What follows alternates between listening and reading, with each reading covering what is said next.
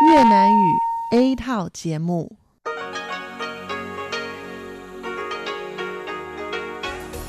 Đây là Đài Phát thanh Quốc tế Đài Loan RTI.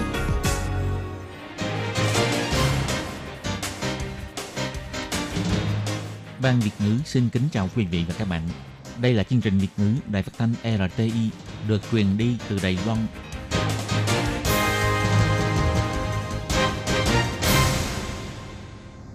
Các bạn thân mến, Hải Ly xin chào các bạn. Hôm nay thứ Tư, ngày 27 tháng 5 năm 2020, tức ngày 5 tháng 4 nhuận âm lịch năm Canh Tý.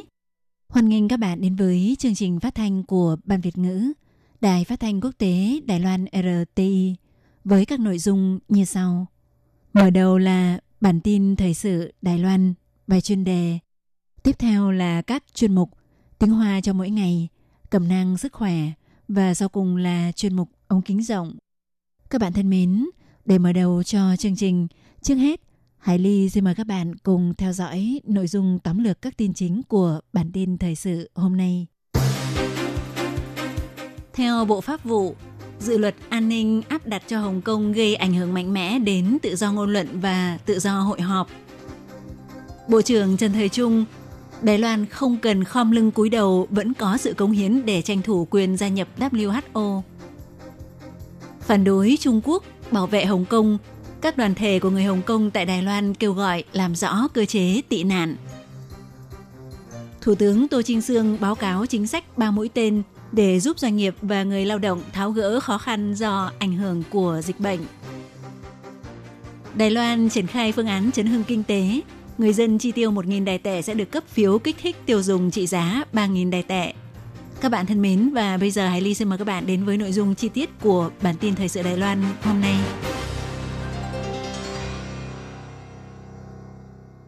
Trung Quốc xúc tiến thực thi dự luật an ninh quốc gia áp dụng cho Hồng Kông.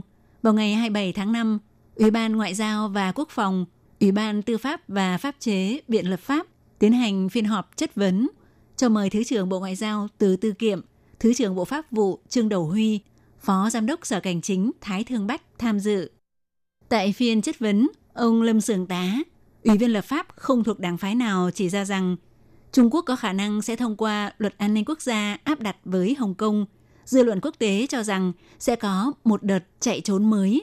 Công tác nhân quyền sẽ cần có sự cứu viện của quốc tế.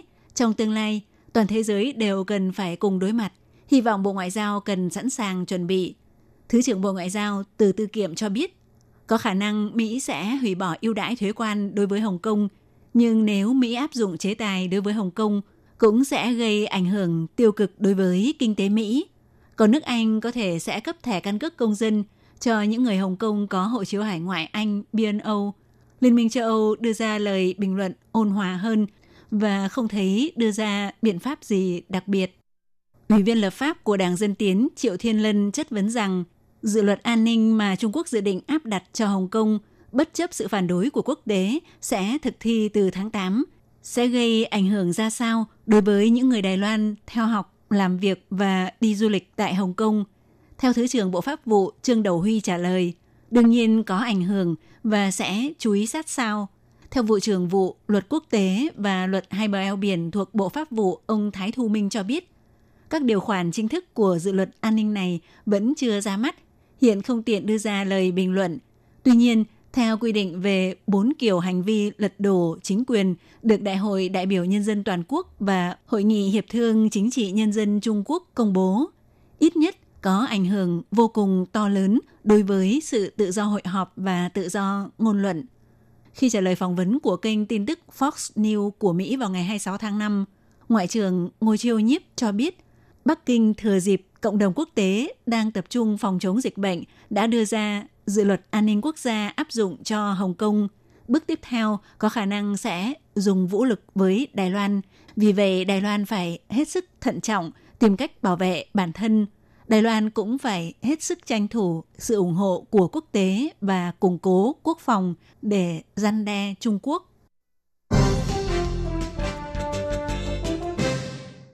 Vào ngày 27 tháng 5, khi trả lời phỏng vấn trên truyền hình, Chỉ huy trưởng Trung tâm Chỉ đạo Phòng chống dịch bệnh, Bộ trưởng Bộ Y tế Phúc lợi Trần Thời Trung cho biết, Trước đây Đài Loan chẳng khác nào người qua đường phải đi khắp nơi nhờ vả người khác. Khẩn cầu các phương tiện truyền thông quốc tế đăng bài lên tiếng giúp Đài Loan tranh thủ quyền được gia nhập Tổ chức Y tế Thế giới WHO. Khi trả lời phỏng vấn vào 3 năm trước, ông từng bày tỏ tâm tư, hy vọng để thế giới thấy được không chỉ Đài Loan cần đến WHO, mà WHO cũng cần Đài Loan. Biểu hiện thành công trong công tác phòng chống dịch bệnh của Đài Loan năm nay, bao gồm việc viện trợ khẩu trang, đều khiến rất nhiều quốc gia thấy được mô hình Đài Loan và muốn được học hỏi. Ông Trần Thời Trung nói, Đài Loan đã chứng minh được rằng không cần hạ thấp bản thân cũng có thể đóng góp cống hiến để tranh thủ quyền được gia nhập WHO. Ông Trần Thời Trung nói. Thực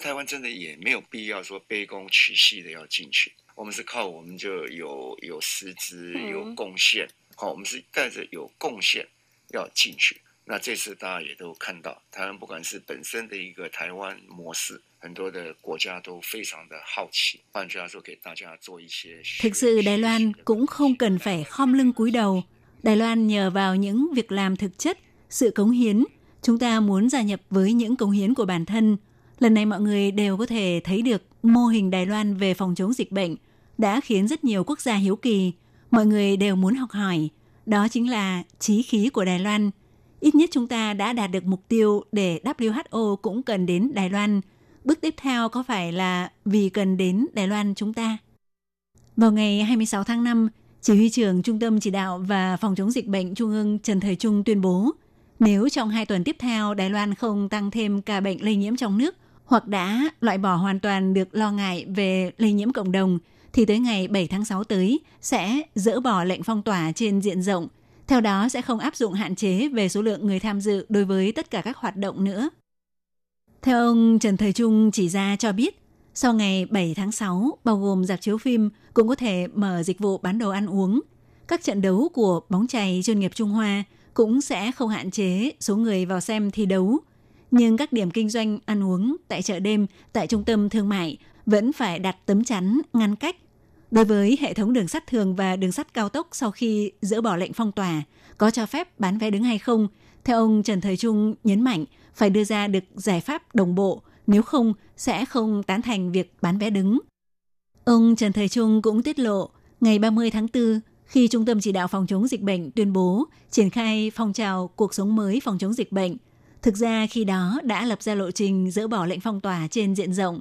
Thời gian vừa rồi là để mọi người luyện tập làm quen.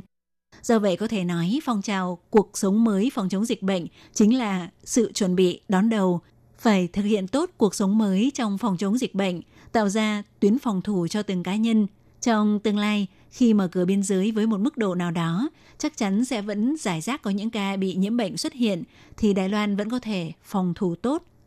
Còn đối với việc khi nào có thể xuất ngoại đi du lịch, ông Trần Thời Trung cho biết, trong thời gian ngắn trước mắt, vẫn chưa mở cửa và khuyến khích du lịch quốc tế. Nếu các quốc gia khác mở cửa du lịch đón du khách Đài Loan, thì người Đài Loan khi về nước vẫn phải thực hiện cách ly kiểm dịch.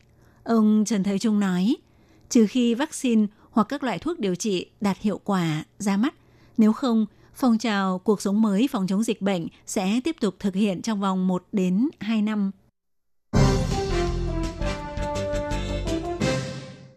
Ngày 27 tháng 5, Ủy ban Tài chính Viện Lập pháp mời Bộ Giáo dục đến tiến hành báo cáo chuyên đề về đề tài tình hình thi hành và đánh giá hiệu quả các quỹ của khối trường đại học công lập. Trong lúc chất vấn, Ủy viên Lập pháp Lâm Sở Nhân nêu ra ý kiến về vấn đề học sinh sinh viên Hồng Kông đến Đài Loan theo học và cho biết có rất nhiều sinh viên Hồng Kông xuống đường để phản đối luật dẫn độ tội phạm sang Trung Quốc đại lục nên về sau này không dám sang Trung Quốc nữa. Hiện nay có nguồn tin chỉ ra rằng nếu dự luật an ninh quốc gia áp dụng cho Hồng Kông được thông qua, thì dự báo sẽ tăng thêm 65% số lượng học sinh sinh viên Hồng Kông đến Đài Loan theo học. Theo Thứ trưởng Bộ Giáo dục Lưu Mạnh Kỳ trả lời cho biết, hiện nay Đài Loan cấp hạn ngạch tuyển sinh cho học sinh sinh viên Hồng Kông là 16.375 người. Năm 2018, chỉ tuyển sinh được 1.133 học sinh sinh viên đến từ Hồng Kông, nhưng tỷ lệ đăng ký nhập học chỉ đạt hơn 30%. Nhưng sau khi Hồng Kông diễn ra cuộc biểu tình phản đối luật dẫn độ tội phạm sang Trung Quốc, thì sức hút của Đài Loan với sinh viên Hồng Kông tăng thêm rất nhiều. Thứ trưởng Lưu Mạnh Kỳ nói,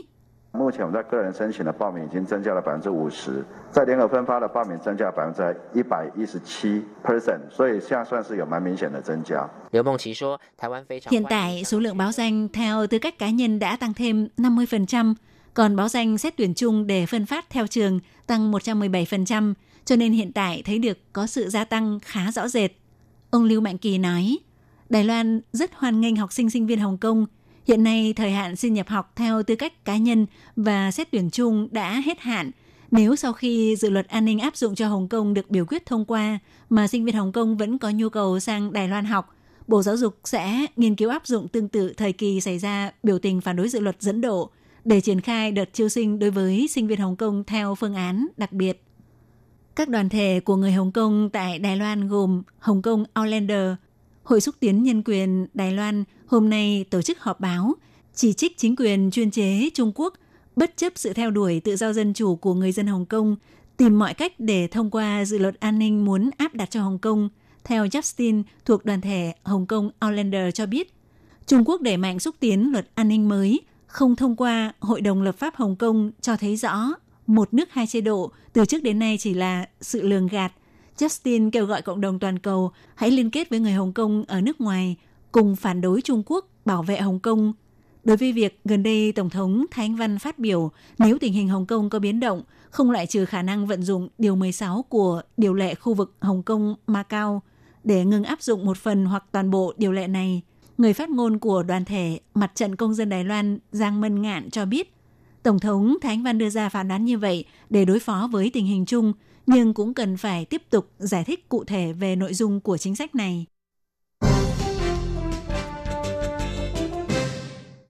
Ngày 29 tháng 5 sắp tới, Thủ tướng Tô Trinh Xương sẽ đến Viện Lập pháp để tiến hành báo cáo về triển khai thi hành phương châm chính sách. Theo nội dung bằng văn bản của báo cáo thi hành phương châm chính sách của Thủ tướng thể hiện cho thấy, sự biểu hiện thành công của công tác phòng chống dịch bệnh của Đài Loan được gọi là mô hình Đài Loan đã giành được sự khẳng định của các quốc gia trên thế giới. Giai đoạn hiện tại, tình hình dịch bệnh trong nước đã được kiểm soát khống chế, nhưng không có nghĩa là đã loại bỏ được nguy cơ, bởi vì tình hình dịch COVID-19 trên quốc tế vẫn hết sức căng thẳng, không thể lơ là dù chỉ là một chút. Hiện vẫn tiếp tục áp dụng các biện pháp phòng chống dịch bệnh, đồng thời lấy nội hóa làm tiêu chí cuộc sống, để Đài Loan bước vào thời đại cuộc sống mới, cá nhân tự quản lý theo dõi sức khỏe bản thân. Trong thời kỳ dịch bệnh, chính phủ cũng đã chuẩn bị tốt chính sách tháo gỡ khó khăn có tính đón đầu, rà soát lại những người lao động, những ngành nghề và doanh nghiệp cuộc sống bị ảnh hưởng tác động bởi dịch bệnh, đồng thời áp dụng chính sách 3 mũi tên gồm cấp tiền mặt, hỗ trợ xin vay và giảm gánh nặng để hỗ trợ doanh nghiệp và người lao động thoát khỏi tình cảnh khó khăn. Ngoài ra, báo cáo của Thủ tướng Tô Trinh Xương về triển khai thi hành phương châm chính sách cũng sẽ đề cập đến các phương diện khác gồm kinh tế, nông nghiệp, nội chính, ngoại giao, quốc phòng và quan hệ hai bờ eo biển. Phương án sử dụng phiếu tiêu dùng chấn hưng kinh tế mà mọi người chờ đợi bấy lâu cuối cùng cũng đã ra mắt. Theo nguồn tin cho biết, Viện Hành chính đã rót khoản kinh phí 40 tỷ đài tệ, lập ra phương án mỗi người dân chi tiêu 1.000 đài tệ sẽ được cấp phiếu tiêu dùng trị giá 3.000 đài tệ và không loại trừ đối tượng người có thu nhập cao. Vào ngày 25 tháng 5, Chủ tịch Ủy ban Phát triển Quốc gia Cùng Minh Hâm cho biết phương hướng chính đúng là như vậy, còn hộ gia đình có thu nhập thấp sẽ có phương án đặc biệt riêng, cố gắng đáp ứng mục tiêu dễ lĩnh, dễ sử dụng. Dự kiến nghỉ hè sẽ bắt đầu thực thi để nhóm lửa kích thích nhu cầu tiêu dùng trong nước. Trước mắt quy hoạch tổng dự toán 40 tỷ đài tệ, theo đó sẽ chiết khấu giảm 67% cho các khoản chi tiêu thông qua phiếu tiêu dùng loại bằng giấy hoặc cấp phiếu tiêu dùng điện tử cho các khoản thanh toán điện tử, thanh toán bằng thẻ tín dụng, ngoài điện tử thương mại không được áp dụng. Ngoài ra hầu như không hạn chế địa điểm tiêu dùng. Chủ tịch Ủy ban Phát triển Quốc gia Cùng Minh Hâm nói, nếu xét đến giai đoạn chấn hưng này, chúng tôi hy vọng chính phủ không cần phải huy động quá nhiều nguồn lực mà chỉ cần nhóm lửa, nếu chỉ là hiệu ứng có tính một lần sẽ không đạt được hiệu quả sản xuất thúc đẩy tiêu dùng. Phiếu tiêu dùng liệu có thể kích thích nhu cầu trong nước như mong muốn hay không thì vẫn còn phải xem nguyện vọng chi tiêu của người dân có cao hay không. Các bạn thân mến, Hải Ly xin cảm ơn các bạn vừa theo dõi phần bản tin Thời sự Đài Loan do Hải Ly biên tập và thực hiện.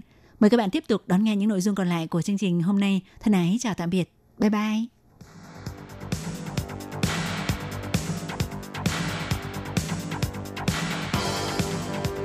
Đây là Đài Phát thanh Quốc tế Đài Loan RTI, truyền thanh từ Đài Loan. Mời các bạn theo dõi bài chuyên đề hôm nay.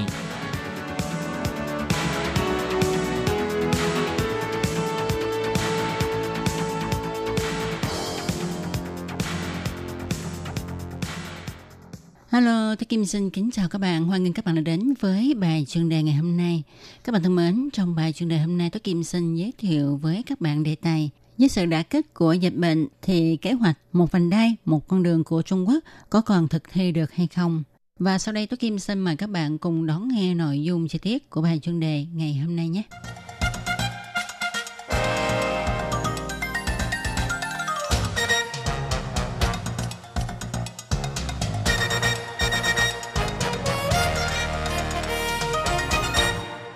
Các bạn thân mến, dịch COVID-19 lan tràn khắp toàn cầu, nó cũng đã kích xướng nghị một vành đai một con đường của Trung Quốc.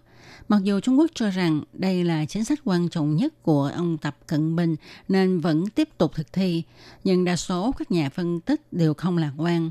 Họ cho rằng hiện tại Trung Quốc phải đối mặt với vấn đề nan giải. Tuy chính sách này không ngưng lại nhưng sẽ phải đối mặt với sự điều chỉnh lớn.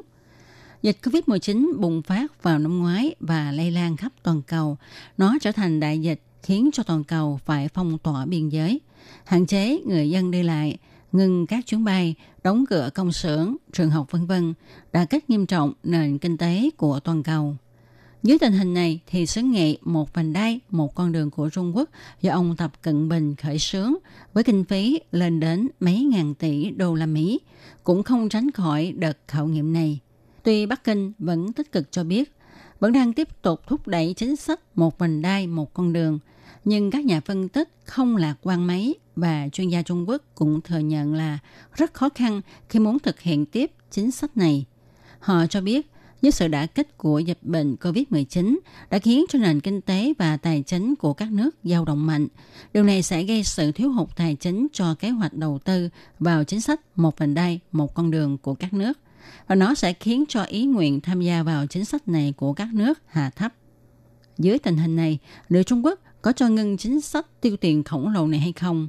Hay vẫn tiếp tục kiên trì thực hiện? Chuyên gia cho biết, Trung Quốc sẽ không vì ảnh hưởng của dịch bệnh COVID-19 mà ngưng kế hoạch này, vì sẽ gây mất hình tượng của ông Tập Cận Bình. Nhưng theo sự thiếu hụt của tài chính, kế hoạch một vành đai, một con đường sẽ được đơn giản hóa. Hành động vung tiền khắp nơi của Trung Quốc sẽ chấm hết, nhưng Trung Quốc vẫn phải giữ danh vọng cho ông Tập Cận Bình. Chuyên gia cho biết, mấy tháng tới, Trung Quốc sẽ chuyển sang mục tiêu là tăng cường tiêu thụ trong nước, đảm bảo tính lưu động của các doanh nghiệp vừa và nhỏ trong nước. Đây là một trong cách thức ổn định việc làm trong nước của Trung Quốc. Vốn đầu tư cho kế hoạch một vành đai, một con đường chủ yếu là đến từ Trung Quốc. Nhưng hiện nay, Trung Quốc phải đối mặt với hai vấn đề lớn. Thứ nhất là nền kinh tế suy thoái trong nước cần vốn đầu tư. Dân chúng khó lòng chấp nhận việc chính phủ lại vung tiền ra nước ngoài. Mặt khác, các nước nằm trên kế hoạch một vành đai một con đường này bị thiệt hại nghiêm trọng do dịch COVID-19. Cho nên các quốc gia này càng yêu cầu phải xây dựng cơ sở vật chất mà vốn thì phải do Trung Quốc cung ứng. Nhìn chung, việc Trung Quốc tuyên truyền kêu gọi các nước tham gia vào kế hoạch một vành đai một con đường sẽ bị yếu đi trong giai đoạn ngắn này. Cho dù sắp tới có xúc tiến trở lại thì cũng phải điều chỉnh lại. Tuy nhiên, phải điều chỉnh như thế nào và các nước có chấp nhận với phiên bản mới của kế hoạch này hay không là vấn đề mà Trung Quốc phải đối mặt. Ngoài ra, với xướng nghị xây dựng cơ sở hạ tầng là chính của kế hoạch này, có phải sẽ khiến cho dịch bệnh tại Trung Quốc sẽ dễ dàng lây lan đến các nước khác hay không? Và các nước có phải đã quá ỷ lại vào tiền và nhân lực của Trung Quốc cung ứng, cho nên đã khiến cho kinh tế của các nước chịu liên lụy khi Trung Quốc xảy ra vấn đề? Đó là những vấn đề mà các nước trong kế hoạch một vành đai, một con đường đang suy ngẫm phải làm thế nào sau khi hết dịch. Các bạn thân mến, các bạn vừa đón nghe bài chuyên đề ngày hôm nay với đề tài dưới sự đả kích của dịch bệnh thì kế hoạch một vành đai một con đường của Trung Quốc có còn thực thi được hay không, do Tố Kim biên soạn thực hiện. Đến đây xin được tạm dừng. Tố Kim xin chân thành cảm ơn sự chú ý theo dõi của các bạn. Thân chào tạm biệt các bạn. Bye bye.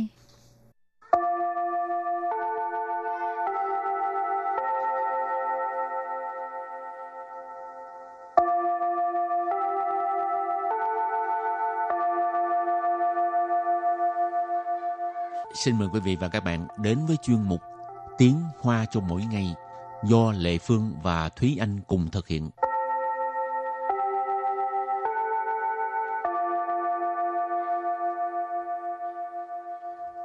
Thúy Anh và Lệ Phương xin kính chào quý vị và các bạn. Chào mừng các bạn cùng đến với chuyên mục Tiếng Hoa cho mỗi ngày ngày hôm nay. Hôm nay là mình học về đi xem cái gì? Răng của mình hả? Ừ. Thúy Anh hay bị đau răng không? Rất là may là răng của em khá là tốt. Lệ Phương có bị đau một lần. Có thể là nhiều lần mà không nhớ, chỉ có một lần là cái ấn tượng rất là sâu sắc, tại nó đau mà đau kinh khủng, mà đau vào nửa đêm nữa. Không biết làm sao cứ khóc hoài. Rồi. Vậy là phải uống thuốc hay sao? Tại vì cũng đâu có cách nào mà đi khám đâu.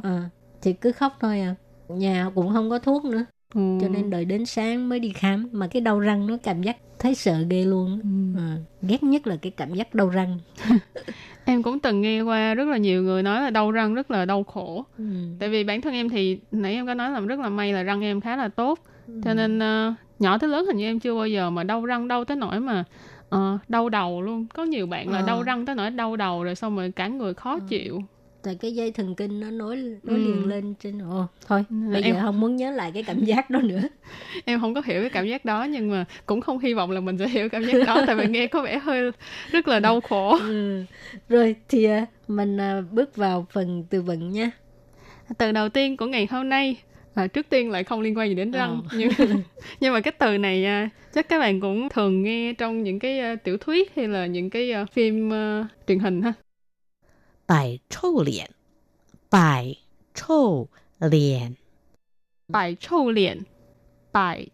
liền nghĩa là làm mặt khó chịu, khó đăm đăm.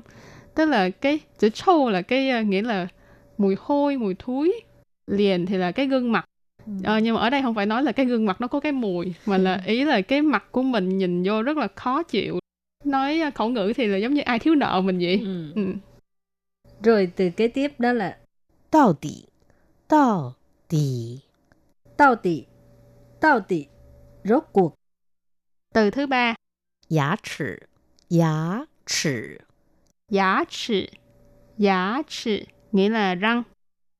Từ kế tiếp ha, Giá y, có nghĩa là nha sĩ. Giá là giá trị là răng, y sinh là bác sĩ, cho nên giá y là nha sĩ. Rồi từ cuối cùng, Yu yue, nghĩa là hẹn trước. Giống như mình nói là khi mà mình muốn đi ăn, mình có thể gọi điện đến quán ăn để mà mình đặt lịch trước, thì mình gọi là yu yue. Rồi tương tự khi mà mình muốn đi khám bác sĩ, rồi có một số bác sĩ là mình phải đặt trước lịch hẹn, chẳng hạn như thường là nha sĩ là mình sẽ phải đặt trước lịch hẹn để mà người ta có thể sắp xếp, thì cũng gọi là duy duy. Rồi, thì sau đây là phần đối thoại nhé.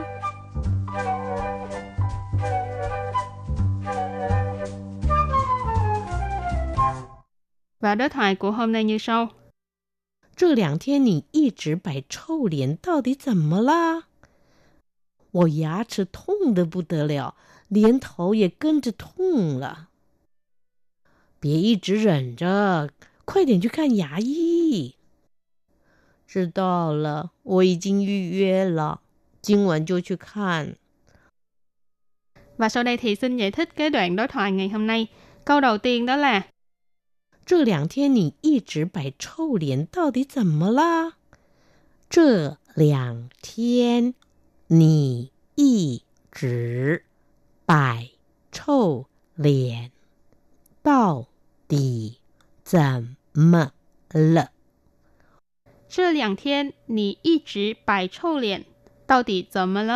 Câu này có nghĩa là hai hôm nay bạn cứ làm mặt khó chịu, rốt cuộc là xảy ra chuyện gì? Rốt cuộc là sao vậy? 这两天 nghĩa là hai hôm nay. Nì, ở đây mình dịch là bạn ha. 一直 là liên tục, luôn luôn. 摆臭脸 này có nói đó là làm mặt khó chịu, mặt khó đăm đăm. 到底 rốt cuộc, 怎么 là như thế nào? 到底怎么了 là rốt cuộc là sao vậy? 我牙齿痛得不得了，连头也跟着痛了。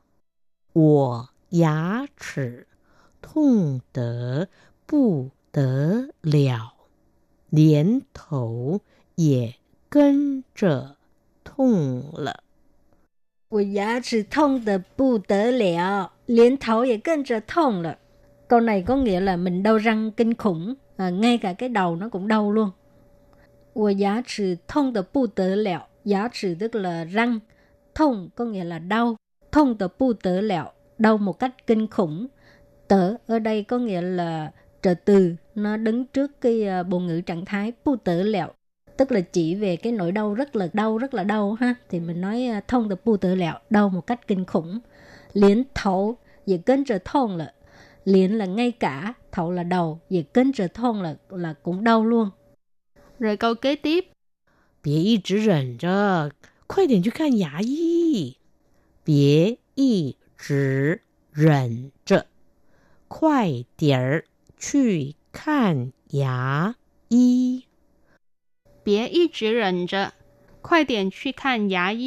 Câu này có nghĩa là đừng có nhịn hoài, đi xem nha sĩ nhanh đi.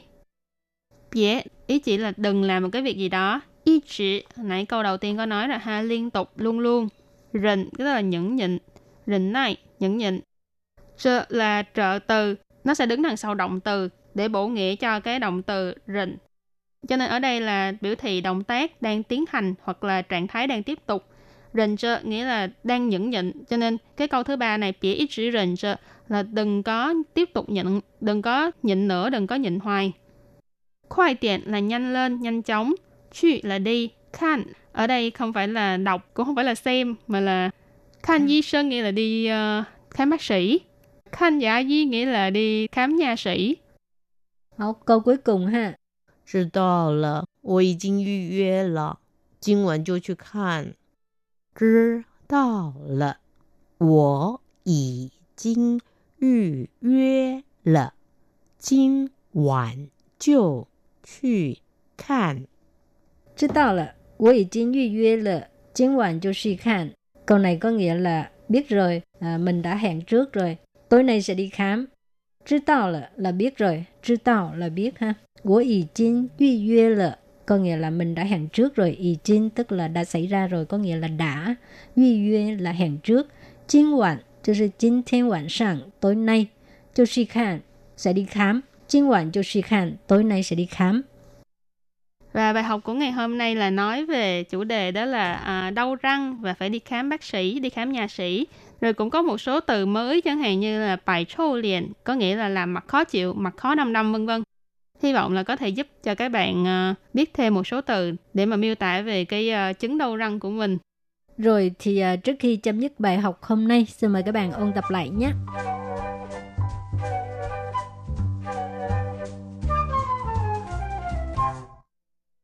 Bài trâu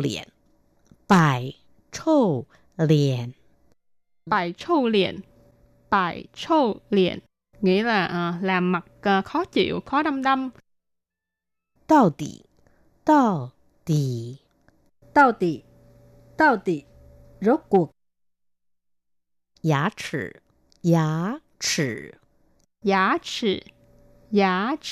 nghĩa là răng. Giá y có nghĩa là nha sĩ. Yu yue nghĩa là hẹn trước. 这两天你一直摆臭脸到底怎么了? Câu này có nghĩa là hai hôm nay bạn cứ làm mặt khó chịu, rốt cuộc là xảy ra chuyện gì?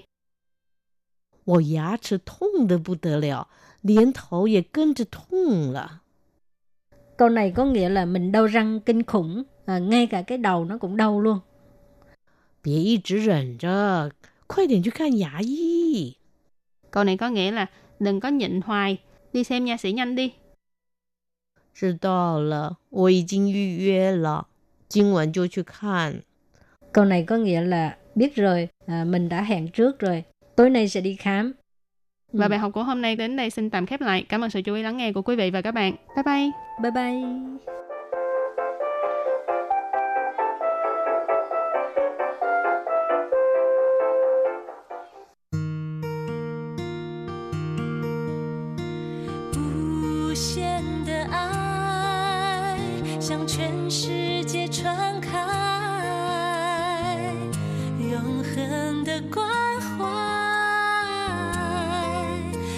Quý vị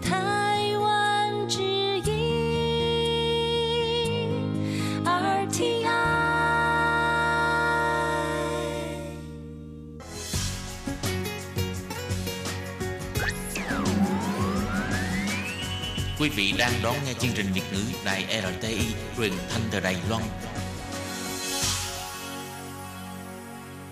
Mời các bạn theo dõi tiết mục Cẩm nang sức khỏe do Tú Kim thực hiện.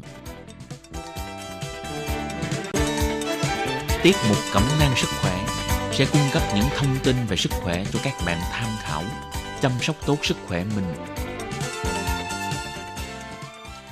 Hello, tôi Kim xin kính chào các bạn. Hoan nghênh các bạn đã đến với chương mục Cẩm nang sức khỏe ngày hôm nay. Các bạn thân mến, tôi Kim tin chắc rằng ai cũng muốn mình sở hữu một mái tóc đẹp. Các chị em phụ nữ thì thích mình có mái tóc dày nè, mượt ống. Còn nam giới thì cũng thích mái tóc của mình bồng bềnh, rất là nhiều tóc chứ không bị hói, phải không ạ? Và nếu như mà khi thấy đầu tóc của mình cứ rụng và ngày càng thưa dần đi, thì chúng ta nên làm gì để giải quyết những cái vấn đề rắc rối này đây? Thật ra chứng rụng tóc xảy ra ở mọi độ tuổi, ở cả nam giới và nữ giới. Nếu như dấu hiệu rụng tóc của bạn ở mức độ cao thì bạn cần phải có biện pháp xử lý triệt để. Nhất là bây giờ mùa hè sắp đến rồi, khi mà chúng ta đi ra đường thì chắc chắn là chúng ta phải đón đầu với cái nóng gay gắt và mồ hôi dầu của chúng ta sẽ ra rất là nhiều. Mà đây là nguyên nhân chính khiến cho các bạn bị rụng tóc. Và lúc này thì chúng ta càng phải biết cách chăm sóc tốt cho mái tóc của mình. Và để biết được làm thế nào để bảo dưỡng da cũng như là làm sao để mà chăm chút cho mái tóc của mình, thì các bạn đừng bỏ qua cho một Cẩm nang sức khỏe ngày hôm nay nhé.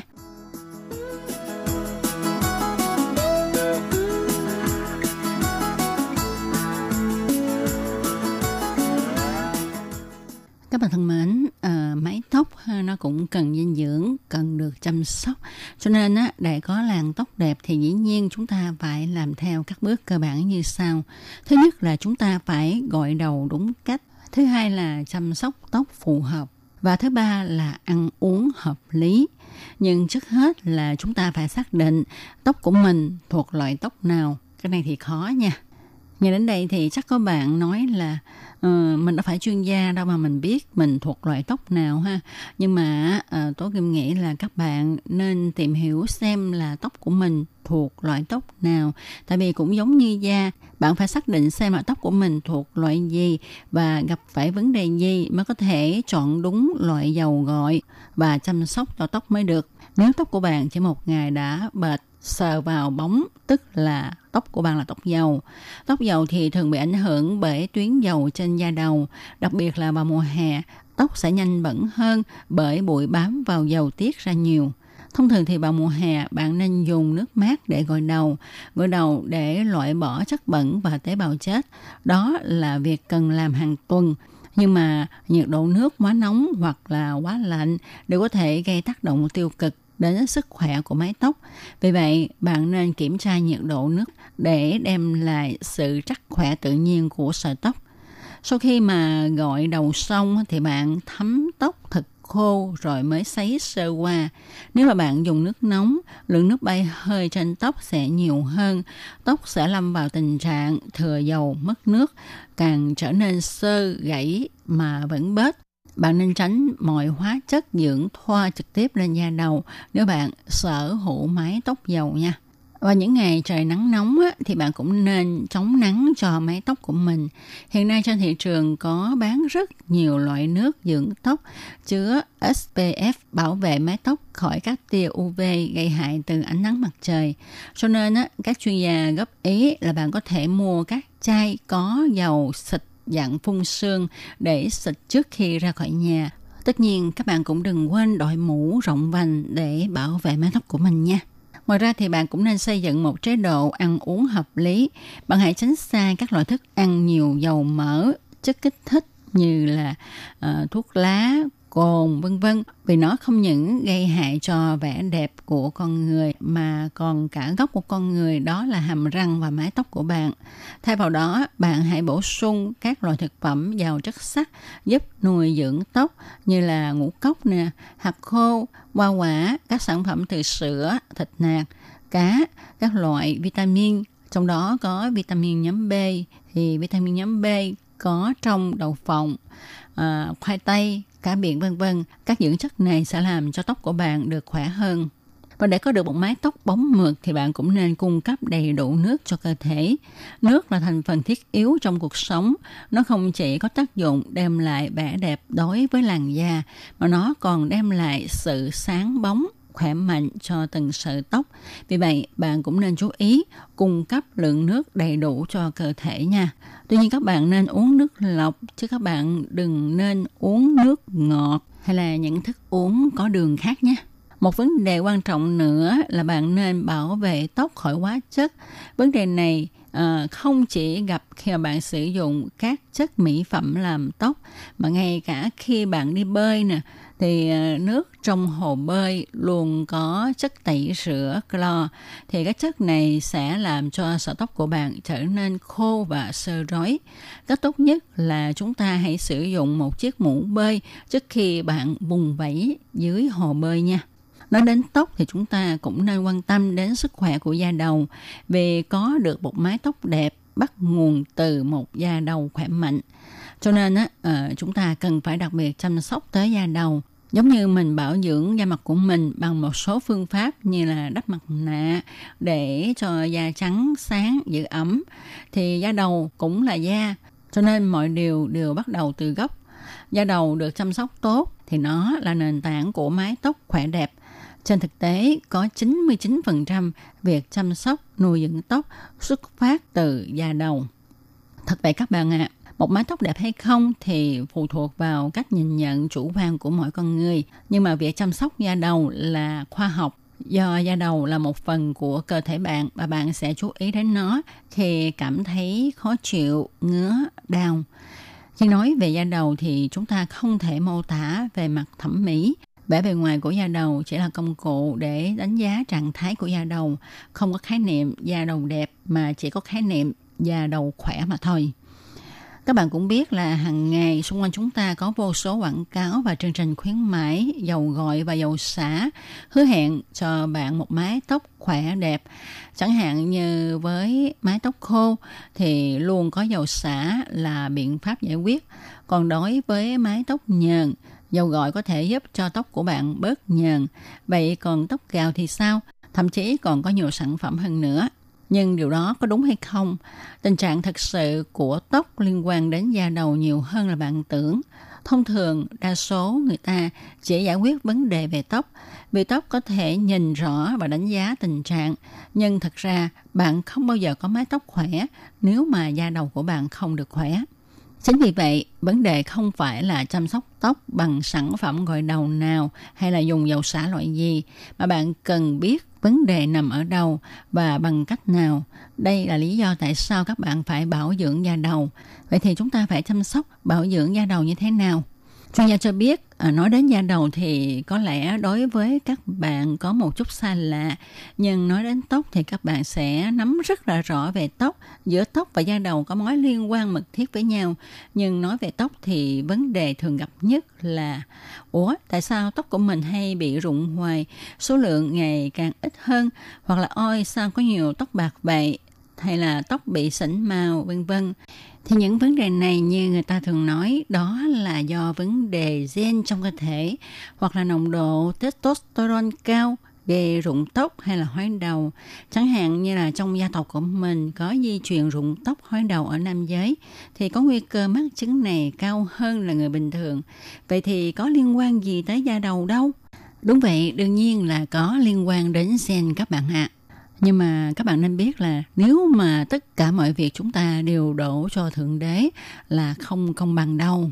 Như có người nói, mình khỏi phải bảo dưỡng già, trước hay sau gì thì cũng già thôi. Con người đi tới giai đoạn lão hóa là chuyện chắc chắn, đương nhiên. Nhưng trong quá trình lão hóa tự nhiên này, chúng ta cũng nên biết cách bảo dưỡng. Thật ra có rất nhiều cách để giúp làm chậm lão hóa. Khi mà nhắc đến vấn đề bảo dưỡng, thông thường thì mọi người đều bỏ ra nhiều thời gian trong việc bảo dưỡng tốt cho mái tóc của mình, nhưng ít ai hiểu được cái gốc của tóc chính là da đầu. Vì vậy chúng ta nên quan tâm đến sức khỏe của da đầu. Bản thân của cái gốc có liên quan tới lối sống khỏe mạnh và bền vững. Lấy ví dụ như là khi bạn không gội đầu trong vài ngày thì có phải là bạn sẽ cảm thấy ngứa ngáy, khó chịu bởi lỗ chân lông bị bít kín. Do đó, để chăm sóc và bảo dưỡng da đầu, chúng ta nên bắt đầu thực hiện từ một lối sống khỏe mạnh. Một khi thực hiện được lối sống khỏe mạnh thì lúc này sẽ khiến cho số lượng sợi tóc, màu tóc, thậm chí là cấu trúc của tóc sẽ được cải thiện tốt hơn. Thông thường thì chúng ta sẽ gặp những vấn đề rắc rối trên da đầu như là da thường bị gào, bị ngứa hoặc là bắt đầu bị dị ứng, xuất hiện mẩn đỏ hay là chúng ta gội đầu quá sạch. Khi bạn gội đầu hàng ngày sẽ làm cho da bị khô và căng lên. Và những cái vấn đề này có liên quan đến việc bảo dưỡng da đầu. Các bạn có biết không, thông thường thì chúng ta hay mắc phải sai lầm là chúng ta phải gội sạch da đầu chứ không phải là gội sạch tóc. Da đầu thì cũng giống như da mặt và da trên cơ thể của chúng ta, nó có tính axit yếu. Thế nên, điều chủ yếu là chúng ta phải bảo dưỡng lỗ chân lông trên da đầu được thông thoáng và giúp cho da đầu được massage với một mức độ vừa phải. Vì đối với cơ thể chúng ta mà nói, da đầu là bộ phận mút thần kinh. Massage da đầu là một phương pháp giúp bạn cải thiện tuần hoàn máu trên da đầu. Và điều này cũng tức là để bảo dưỡng da đầu khỏe mạnh, bước đầu tiên là chúng ta phải giữ sạch sẽ cho da đầu, luôn gìn giữ lỗ chân lông được thông thoáng. Sau đó chúng ta nên thực hiện bước thứ hai. Phải nói thực tế là trên da đầu của chúng ta có những tế bào chết cần thiết phải tẩy da chết, giúp tái tạo, đổi mới tế bào chết. Vậy thì chúng ta phải đợi bao lâu mới tẩy da chết? Bình thường thì tế bào chết sẽ xuất hiện trong thời gian 28 ngày. Vào mùa hè thì chúng ta sẽ khoảng từ 7 đến 10 ngày. Chúng ta thực hiện đắp mặt nạ cho da đầu một lần. Trong quá trình này sẽ gây tác dụng giữ ẩm, làm mềm đi các tế bào chết và đổi mới. Rồi trong quá trình đổi mới này sẽ làm cho nang lông được thông thoáng, giúp cho mỗi sợi tóc được hít thở, hô hấp. Thật ra để cho nang lông và tóc được thông thoáng là điều quan trọng nhất. Giống như chúng ta khi mặc quần áo thì điều tốt nhất là nên mặc quần áo mài bằng vải cô tông, vì chất liệu cô tông có khả năng thấm hút cực tốt, ai cũng biết, có phải không? Còn có một vấn đề nữa mà mọi người thắc mắc, đó là chúng ta nên gội đầu hàng ngày hay là cách ngày mới gội, hoặc là mấy ngày thì gội đầu là tốt nhất. Thì xin thưa với các bạn rằng tùy theo độ tuổi, môi trường sống, thời tiết thì chúng ta có thể gội đầu hàng ngày hay là cách ngày mới gội. Như người trẻ tuổi năng động, đổ nhiều mồ hôi thì dĩ nhiên là phải gội đầu thường xuyên hơn là những người lớn tuổi ít vận động, ít ra mồ hôi. Rồi chẳng hạn như là chúng ta ở nơi thời tiết quá nóng nực, ra nhiều mồ hôi, hay là ở nơi có môi trường ô nhiễm không khí khá nhiều, gây bụi bặm thì chúng ta nên gội đầu thường xuyên và ngược lại. Nói chung là chúng ta phải xem những yếu tố bên ngoài cũng như là những cái chất tiết trong cơ thể của mình như mồ hôi hay là chất nhờn vân vân, mà chúng ta điều chỉnh tần suất gội đầu và làm sạch da đầu của mình. Nói tóm lại, để có một mái tóc đẹp, rậm và bóng mượt thì chúng ta phải bảo dưỡng sức khỏe cho da đầu. Chúng ta nên massage da đầu thường xuyên. Việc này sẽ giúp tăng tuần hoàn máu cho da đầu, ngăn ngừa tóc gãy, rụng tóc, kích thích cho tóc mọc khỏe hơn. Ngoài ra, chúng ta cũng nên tẩy tế bào chết thường xuyên cho da đầu để cho da đầu được sạch và khỏe. Song song với đó, chúng ta cũng nên có một chế độ ăn uống nghỉ ngơi thích hợp. Chúng ta nên bổ sung các thực phẩm nhiều chất xắc giúp nuôi dưỡng tóc như là ngũ cốc, hạt khô, hoa quả, các sản phẩm từ sữa, thịt, trứng, cá, khoai tây, đậu phộng, vân vân, cũng như thực hiện các biện pháp giúp cho tóc chống lại tia tử ngoại của mặt trời để tránh gây hại cho mái tóc của mình. Các bạn thân mến, các bạn vừa đón nghe trong một cẩm nang sức khỏe ngày hôm nay với đề tài cách chăm sóc tóc cũng như là bảo dưỡng cho da đầu để chúng ta có được một mái tóc khỏe, đẹp. Đến đây xin được tạm dừng. Tôi Kim xin chân thành cảm ơn sự chú ý theo dõi của các bạn. Thân chào tạm biệt các bạn. Bye bye.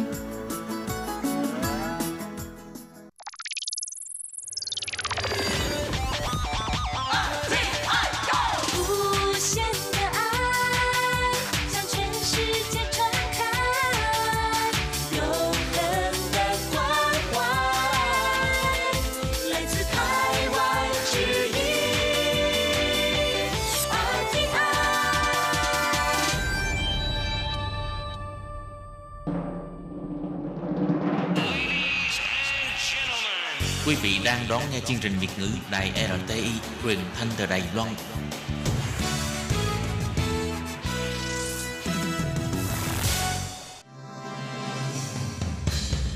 Hoan nghênh quý vị và các bạn đến với chuyên mục Ống Kính Rộng, giới thiệu những thông tin Đài Loan liên quan tới ngoại giao, giáo dục, nông nghiệp, khoa học công nghệ, xã hội, v.v.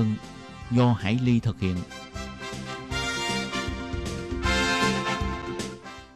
Các bạn thân mến, Hải Ly xin chào các bạn. Hoan nghênh các bạn lại đến với chuyên mục Ống Kính Rộng vào thứ Tư hàng tuần. Và hôm nay thì Hải Ly rất là vui được mời đến với chương trình của chúng ta một du học sinh đến từ trường Đại học Quốc lập Đài Loan. Trước tiên thì Hải Ly xin hoan nghênh bạn Nguyễn Linh, hiện nay đang theo học chương trình thạc sĩ về chuyên ngành Kinh tế Nông nghiệp tại trường Đại học Quốc lập Đài Loan. Xin hân hạnh chào Linh. Em chào mọi người. Linh có thể giới thiệu qua cho mọi người biết rõ hơn một chút về thông tin của bản thân được không ạ? Em đây là Nguyễn Linh, em đến từ Hải Phòng và hiện tại em đang học tại khoa Kinh tế Nông nghiệp của Đại học Quốc gia Quốc lập Đài Loan. Thì trước hết cho chị Hải Ly được hỏi Linh ấy, là được biết là em theo học cái chương trình thạc sĩ là chương trình giảng dạy bằng tiếng Anh đúng không? Dạ. Vậy trong rất là nhiều các cái quốc gia mà mình có thể du học ấy thì tại sao em lại không chọn một cái nước mà người ta sử dụng tiếng Anh là cái ngôn ngữ chính mà em lại sang Đài Loan để học một cái chương trình giảng dạy bằng tiếng Anh vậy? Hiện tại trên thế giới thì có rất nhiều các cái trường đại học mà giảng dạy bằng chương trình tiếng Anh. Tuy nhiên thì đối với các nước châu Âu thì là chi phí học tập và cả chi phí sinh hoạt của các nước thì rất là cao. Nên ra là em quyết định chọn Đài Loan, và trường Đại học Quốc lập Đài Loan thì là một trong những cái trường nổi tiếng nhất của Đài Loan. Bên cạnh đó thì Đài Loan và Việt Nam đều là những cái nước châu Á và họ có những cái nét văn hóa tương đồng. Thế nên là em quyết định là chọn Đài Loan để du học. Có những cái sự tương đồng nhất định ha. Và có lẽ là về cái vị trí địa lý thì nó cũng gần hơn rất là nhiều. Vậy cái quá trình mà mình xin sang đây du học ấy thì về cái mặt thủ tục nó có khó khăn lắm hay không? Đối với cá nhân em thì là do em có bạn là đã từng du học tại Đài Loan, hướng dẫn được các thủ tục và cũng đã tìm hiểu trước, nên ra là các cái thủ tục liên quan đến giấy tờ thì đối với em là không có khó khăn gì cả. Vậy cái quá trình mà mình làm thủ tục giấy tờ ấy thì nó sẽ mất cái khoảng thời gian bao lâu, và hoàn toàn là Linh là mình tự đi làm hay là mình có thông qua cái gọi là những cái công ty dịch vụ hỗ trợ không? Hoàn toàn là em không có thông qua các cái dịch vụ hỗ trợ, em hoàn toàn là tự làm các cái thủ tục mà theo tất cả các cái hướng dẫn ở trên các trang web của Văn phòng Kinh tế Văn hóa Đài Bắc tại Việt Nam. Vậy mời Linh có thể chia sẻ với mọi người là cái điều kiện về phần ngôn ngữ thì mình cần những cái bằng cấp, những cái chứng chỉ gì để mình đủ điều kiện sang Đài Loan để có thể theo học, ví dụ như là chương trình đại học hoặc là chương trình thạc sĩ chẳng hạn. Để mà học được chương trình thạc sĩ thì yêu cầu để làm visa sang du học ở Đài Loan ấy thì yêu cầu em cho rằng cũng không cao lắm. Đối với trình độ tiếng Hoa thì đối tượng xin theo học đại học phải có năng lực chứng chỉ kỳ thi năng lực ngoại ngữ TOEFL cấp 2 trở lên, tức là A2.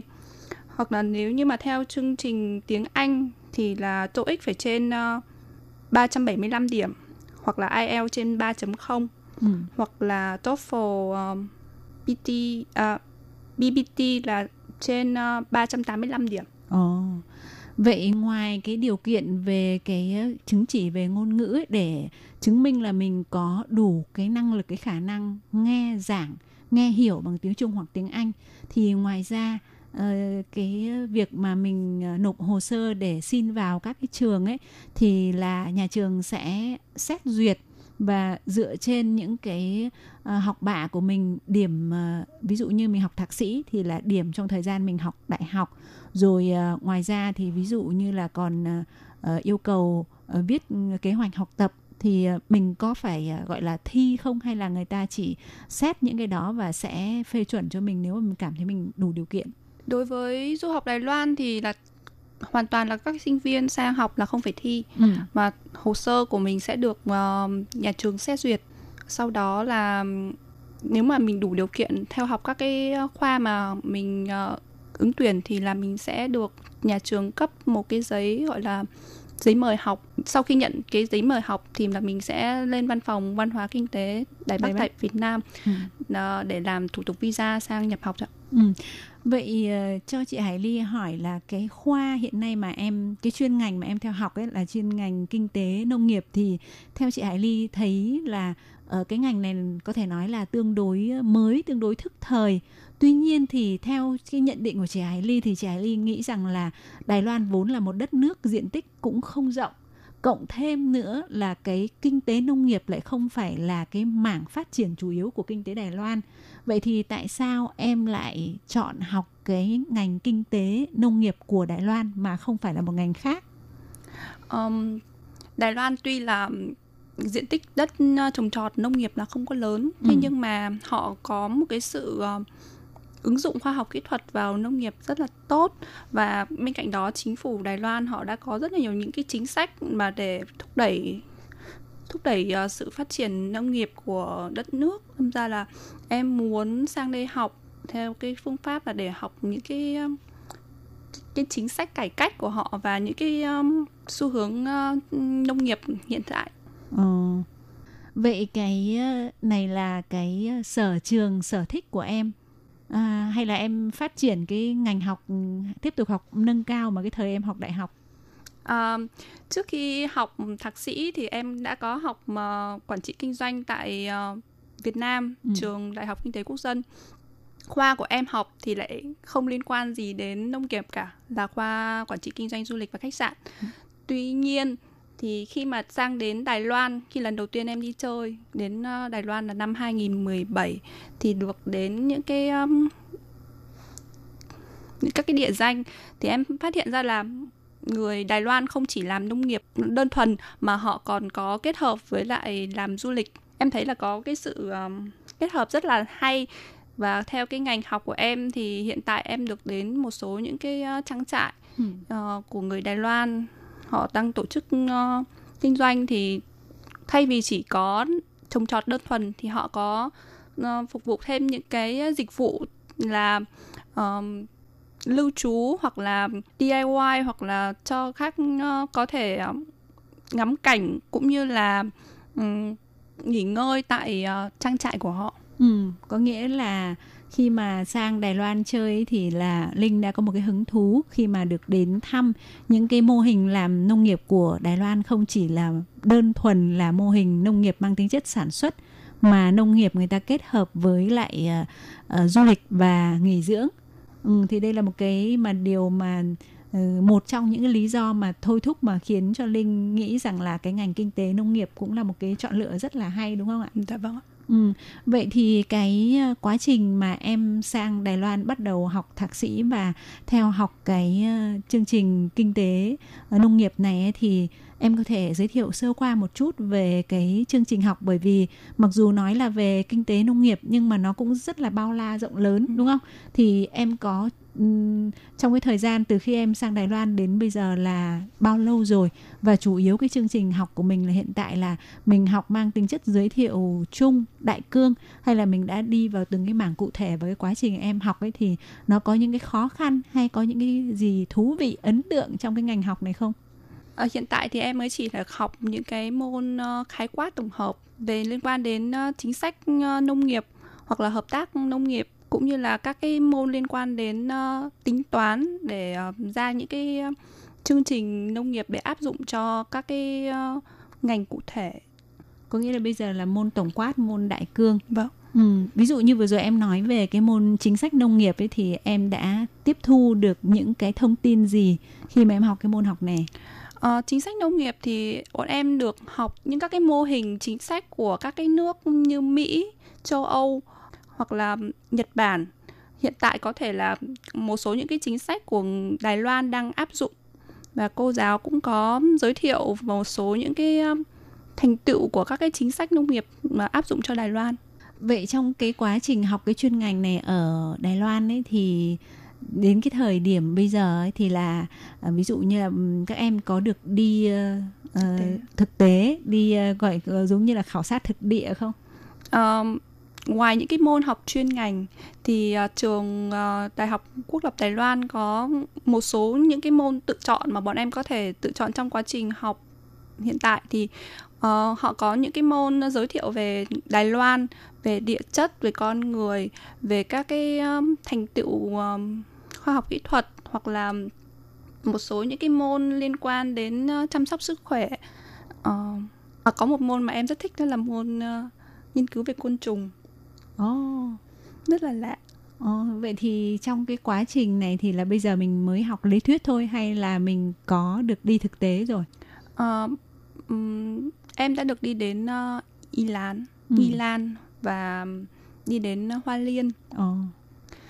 Trong đó có một cái môn học mà bọn em được đến các cái trang trại và có thể là sử dụng các cái phương tiện máy móc để đo lường xem là cái cảnh quan của các trang trại đấy nó có ảnh hưởng gì đến sức khỏe của những cái người khách mà họ đến nghỉ dưỡng hoặc là đến cái trang trại đó để tham quan.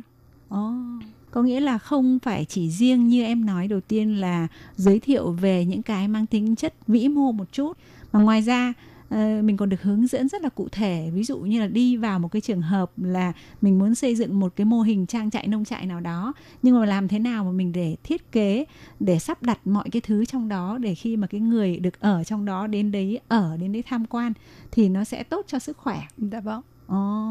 Công nhận là có những cái là nó rất là cụ thể và nó rất là chuyên môn, đúng không? Dạ vâng. Thì ngoài ra còn có những cái môn học gì mà em cảm thấy ví dụ như là rất là có ấn tượng hay là rất là khó đối với mình hay không?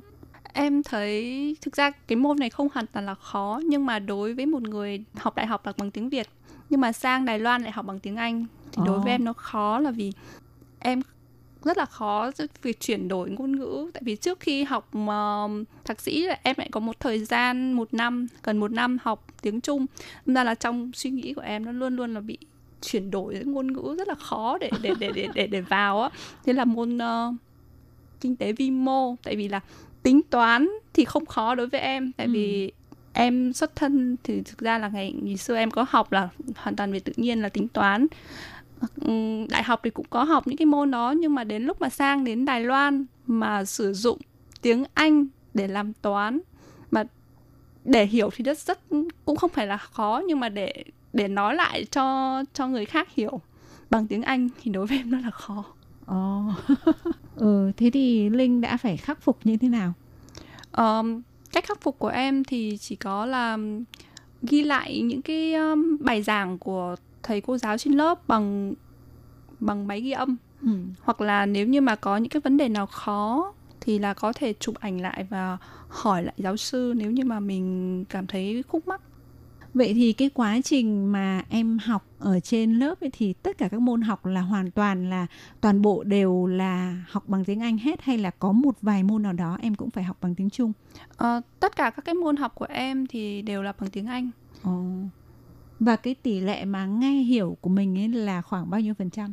Tỷ lệ nghe hiểu đến bây giờ khoảng tầm 70%, 70-80%.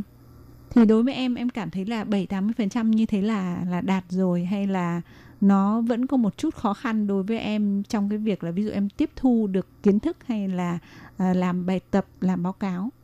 Em cảm thấy là 70% có lẽ là vẫn chưa đủ, vẫn phải trau dồi thêm.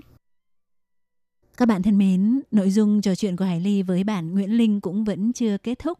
Nhưng do thời lượng của chương trình đã hết nên Hải Ly xin mời các bạn tiếp tục theo dõi cuộc trò chuyện của chúng tôi trong buổi phát vào tuần sau nhé.